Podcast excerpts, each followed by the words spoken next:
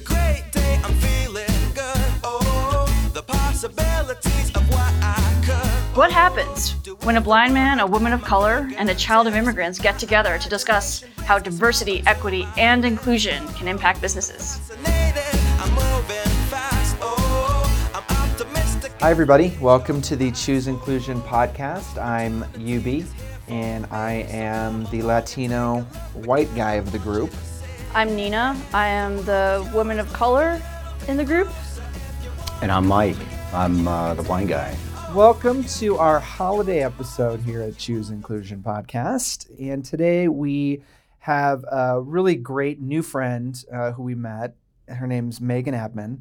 And Megan is not only the sales enablement manager at Four Winds Interactive, which is a wonderful local, uh, locally founded Colorado company here in Denver, but she's also the chief diversity officer. And Megan, I'd love for you to explain sort of the, as you call it, the paradigm or the construct of your um, diversity and inclusion initiatives uh, and strategy at Four Winds, because the conversation we're going to have today is is how to create a strategy around DE&I for your organization, right? Yeah, So, happy yeah, to. great. And especially going into 2020, I imagine that a lot of your listeners are thinking about, hmm, how can I be more strategic with my diversity, equity, inclusion efforts? Absolutely. Um, so at Four Winds Interactive, we uh, mirrored a paradigm first presented by Culture Amp, where we really proposed this idea of rotating as steering committee members, not only those um, uh, at the individual contributor level, but also the chief diversity officer role as well. Um, this is all intended to make sure that we can mitigate bias and um, really diminish the susceptibility of our blind spots when we are coming up with diversity, equity, inclusion efforts for the organization. And on top of that, um, it allows the organization to elevate their DEI efforts where it doesn't reside within just one person.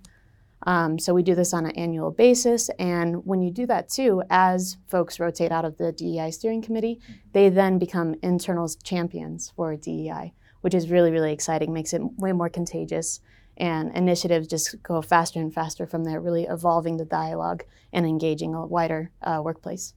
That's really cool. So, how did you go about kicking off this kind of rotating CDO role and kicking off this whole conversations around building a strategy around DEI?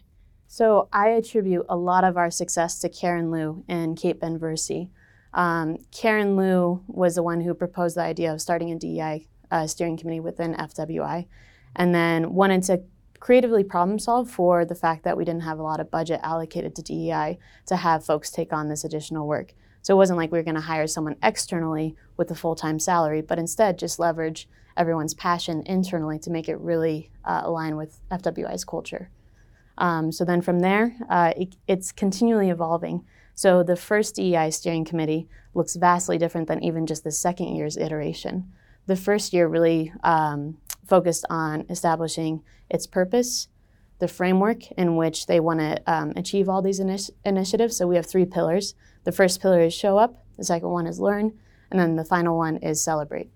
Um, and so, kind of leaning on those pillars in our purpose statement, from there, we're able to strategically align our initiatives to what's already in place and evolve from there. I love the idea, Megan, and thank you so much for uh, joining us today. Yeah. I uh, one of the things uh, with with my efforts out there working with uh, DE&I uh, leaders and just organizations who are embracing DE&I, I truly believe that having an executive sponsor within these initiatives is critical for any kind of success. What say you regarding this within uh, Four Winds? Yeah, so our Chief People Officer, Courtney Graham, has been phenomenal, and she is absolutely a DEI champion through and through. I think as we're talking about this notion of strategy and how to have a little bit more of a strategic impact with DEI, um, I encourage folks to contemplate how they can engage other C suite folks or executive sponsors within the organization. And for me, the best way to do this is to tailor the argument to not necessarily DEI, but employee performance. That's the reason why I'm so passionate about DEI because if everyone feels included, um, seen, valued, we'll best believe that they're going to bring their best work to the table instead of worrying about the impressions that I'm making on others because I'm other and allowing my other otherness to marginalize my performance and what my ability that I can bring to the table. Um, by making sure that folks endorse DEI, all of a sudden now everyone within the organization is going to dedicate all their cognitive energy to the task at hand rather than wondering, I feel awkward about saying this comment or proposing this idea because I don't look like everyone else in the organization. I love all of this. I mean, there's two things uh, top of mind right now. So one is, and we've talked about this before on the show, is that the, the, you know some of the questions we get are, well, whose responsibility is this? And it seems like the, the, the way you've constructed this is it becomes everybody's responsibility, no question, and the responsibility gets shared because you're you're shifting it throughout the organization by having this rotating model. So everybody gets a chance to to to sort of drive the effort which For is sure. great because it, it i mean that speaks right there to you know the diversity uh, that and, and, how diversity can truly um, really drive performance. I think that's the the second thing that's top of mind is metrics and, and measuring this. I'd love to you know learn how you you all are doing that because um, it, the, the the metric you can measure this stuff right and it's if you can tie it to things like performance then I think that goes a long way, and I think we've all experienced this, but that goes a long way in, in getting that executive buy-in. If you can sort of put it in that that frame of mind of, look, this isn't just a ho hum kind of thing. You know, it's just right. not a touchy feely thing. This is actually going to drive better business. Exactly. Yeah, and I want to make sure, like, of course, I funda- fundamentally believe that this is the right thing to do. Absolutely. But I also attribute a lot of my athletic background of, of course, I want to bring all my teammates to the table. Like, why would I want to marginalize talent? Mm-hmm. Um, what's your athletic background? Yeah. Oh, so you're just gonna like drop yeah, that. I'm yeah, like, yeah. what's this totally. about? Um, so I played uh, Division One soccer out in Buffalo. No uh, way. full ride That's scholarship. Awesome. Yeah, really enjoyed my experience. But athletics has always been so ingrained in um, my childhood and really shapes my character and integrity moving forward. But with that being said, like if I want to make sure I'm a team player within the organization, and a lot of leaders like to think that they're really inclusive, um, by making sure that there's enough psychological safety among their team, like that's going to fuel innovation and make sure that everyone's perspectives is valued at the table. And then from there, you're able to pick out the susceptibilities, problem solve together, and other ways that you probably wouldn't have um, if you didn't foster that level of psychological safety. So, what's cool within FWI is that we roll out um, training and awareness around how to foster psychological safety as a leader, not only to encouraging how new hires can contribute um, with their innovative ideas, but then also what do you do with the existing managers as well, and how can you cultivate that skill? Well, and that touches on two things that Nina, you've talked about onboarding. Mike, you've talked about sort of that leadership, like leading by example, right?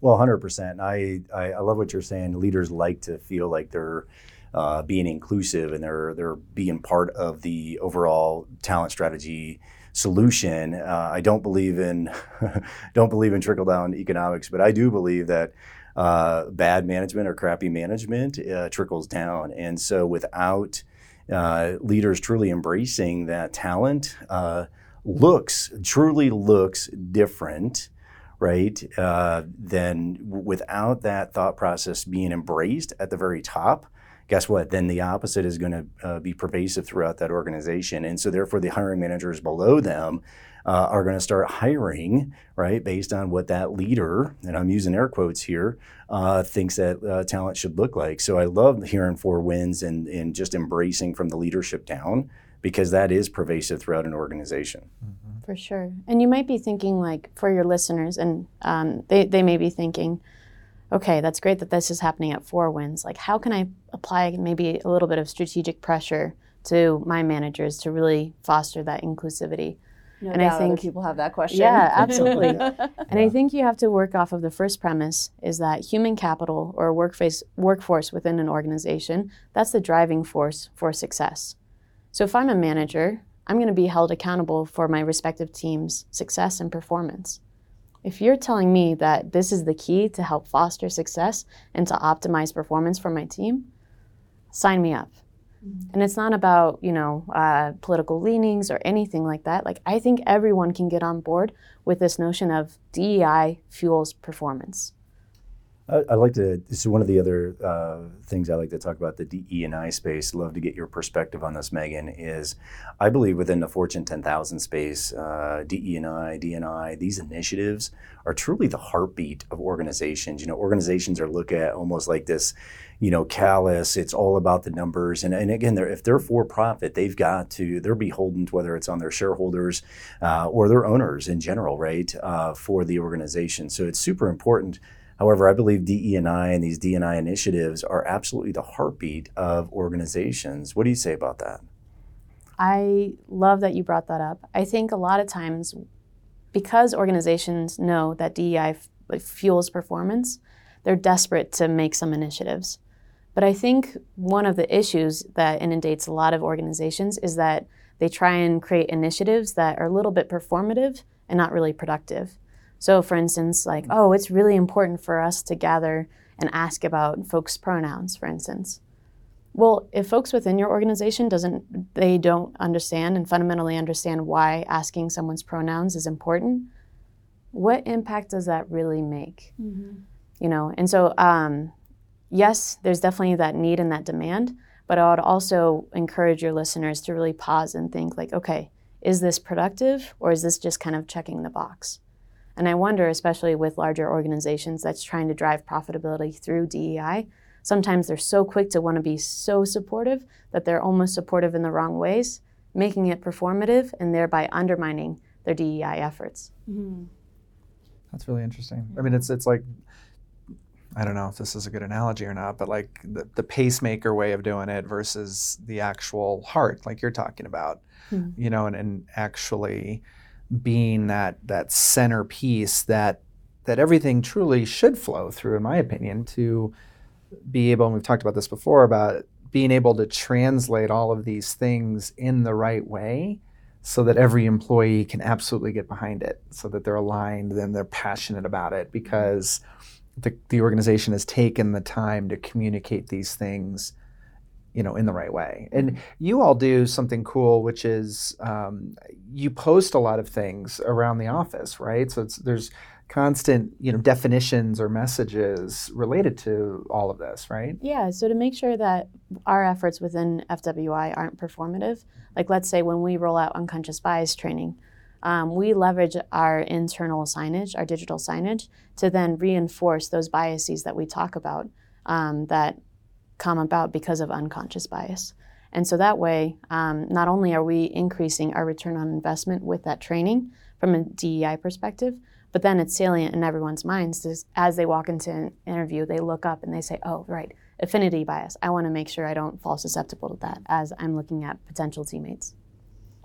So, how do you, I mean, I think one of the common things that happen in a lot of companies is that when there's a person designated to kind of run DEI initiatives, they end up taking on a lot of emotional labor, right? Um, because you know, as much as you know, you are talking to leadership about this isn't just about the right thing to do. This is good performance. This is good for the company. There is kind of like the reason a lot of us get into this space is because we actually do think it's the right thing to do and we care deeply about it. Um, you know, how do you handle kind of that emotional load that goes into implementing these strategies at your company and you know how do you make sure that you're able to stay sustainable? Yeah that's a fantastic question. So i think it's really important to acknowledge that within the dei space burnout is very very prevalent. Mm-hmm. and that's because like you said the emotional labor. Um, i think coming into the chief diversity officer role it was really surprising to me how much things that felt in my mind were simple yes why wouldn't we do it became like it, it felt like pulling teeth to be able to like get the right people at the table to have kind of the right discussions. And so for me i that was really a humbling experience where i really need to be patient in how i allow these aha moments to foster in other people's minds. Just because i've been there doesn't mean that i should rush other people.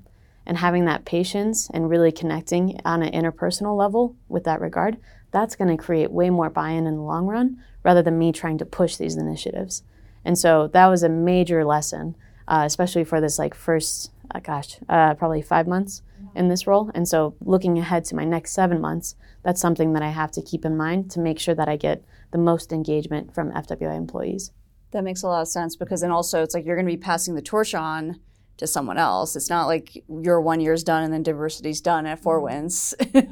It's- Or you know, diversity and issues are done at Four Winds. It's like mm. you're you're setting it up for the next person, and that person can grow off of all this, you know, the groundwork that you've been building for the year. Totally. And that was one of the things when I came mm-hmm. into this role was really telling everyone within the organization that look, especially when it comes to DEI, um, mistakes are going to be made.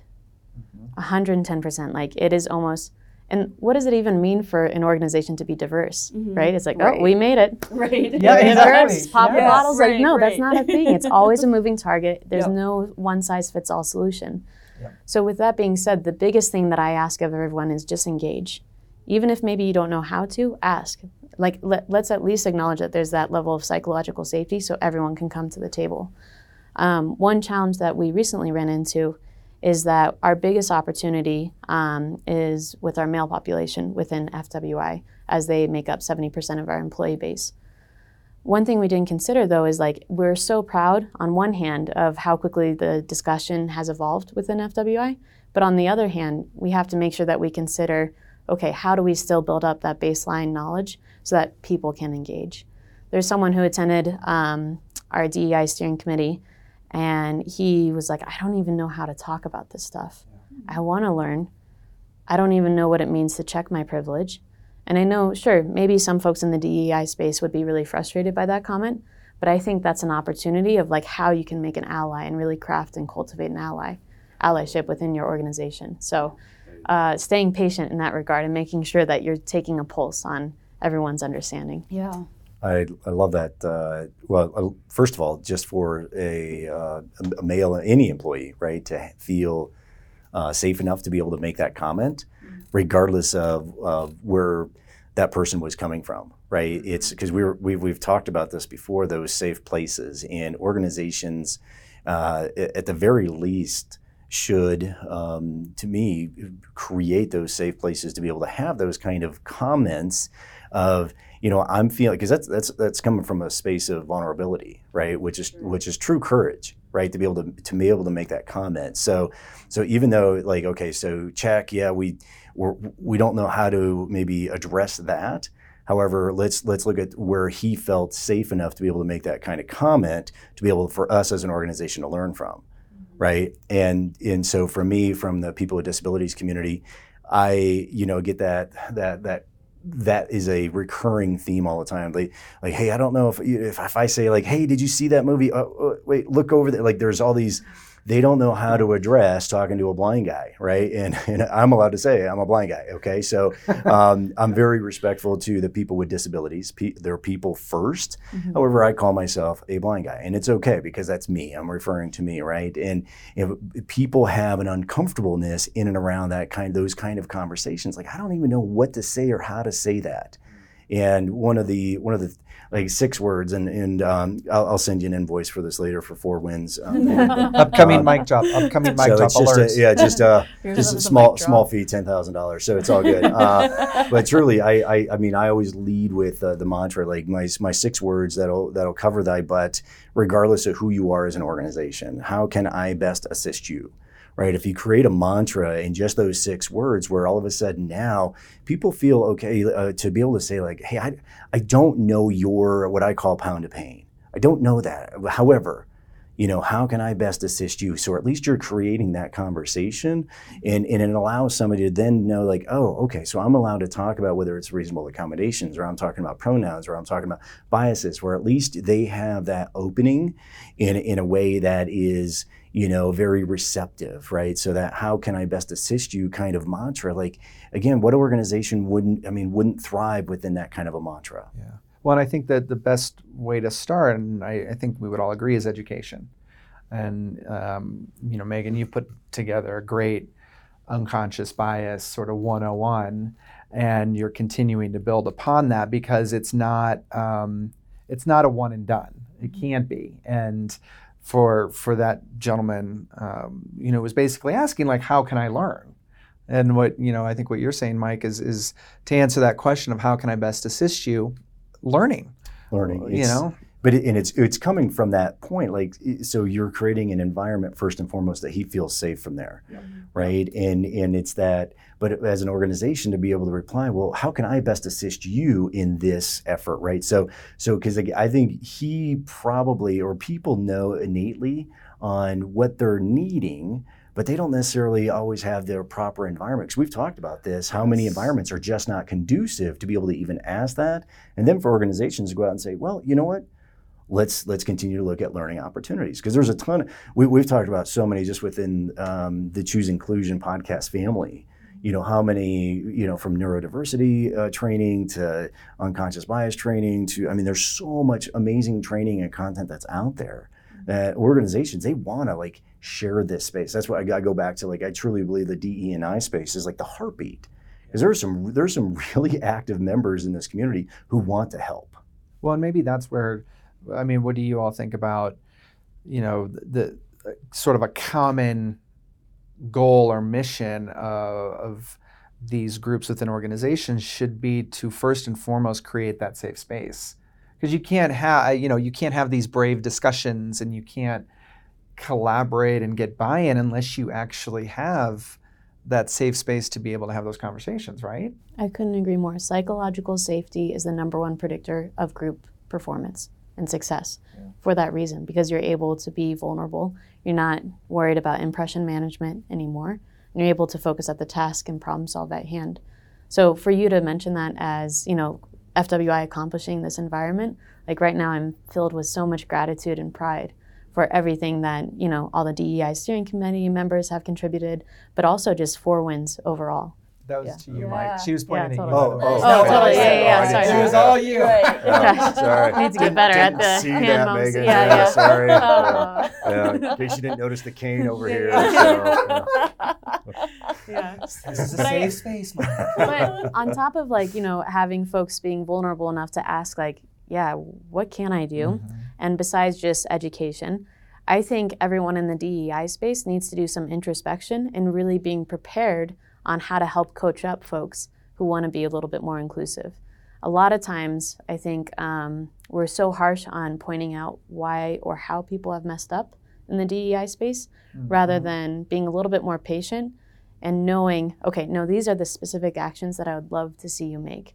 A lot of times people just think about the conceptual, like goals and vision, without really breaking it down to, okay, but what are the specific actionable behaviors that an ally can really accomplish?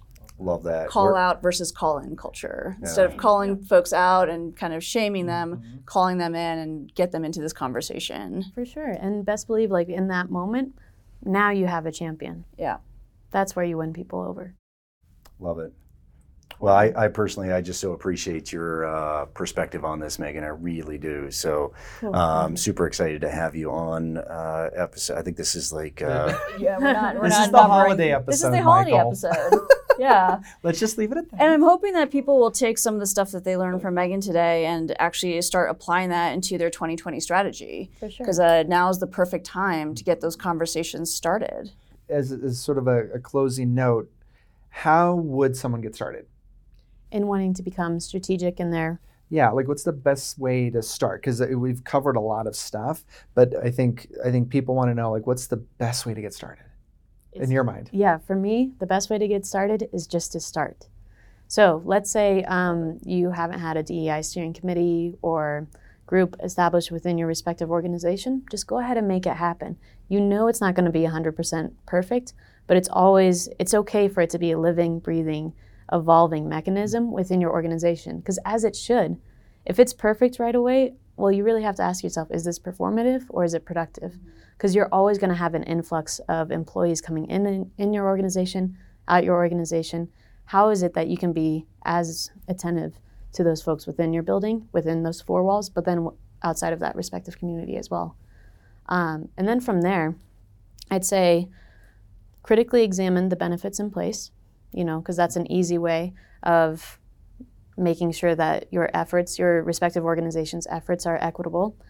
And then also think about okay, if there's a major theme that we want to accomplish this year in 2020, let's think about of several different mechanisms of how we can achieve that same goal. So, like, let's say um, it's around allyship. okay, we'll talk about what authentic leadership looks like in maybe like a town hall setting where uh, you have a leader within your organization talk about how they've been inclusive and everything like that to really model that behavior. Then you open up a space for um, mental health or anything like that. But once again, just to get that allyship of what it looks like for so many different aspects of DEI. Awesome. Love Those it. are great, great love tips. And I'm, I'm hoping that our listeners will go and take that to heart and start kicking off more of these initiatives inside their companies too. Well, and whenever they have questions or anything like that, they want to bounce ideas, uh, please feel free to contact me directly. Awesome. We'll put your contact information on our website so people will be able to contact you directly with that stuff too. Thank you for bringing this present for the holidays. Megan, this conversation was an absolute gift. Uh, happy holidays to everyone. Happy holidays to all of you. Megan, thank you for being here. And yeah, I think we're out. Yeah, we'll see you in the new year. Thank you for having me. Thanks for listening to the Choose Inclusion podcast. Special thanks to our producer, Spencer Cross and VP Legacies, which helps increase your employee and customer retention utilizing corporate communication strategies. Find out more at vplegacies.com. Make sure to subscribe to us on Apple Podcasts and Spotify, and you can see closed captioning for this podcast on our YouTube channel. We'll be publishing a new episode on the first Thursday of every month, and you can find us online on our website, chooseinclusion.com, or contact us on Twitter at chooseinclusion.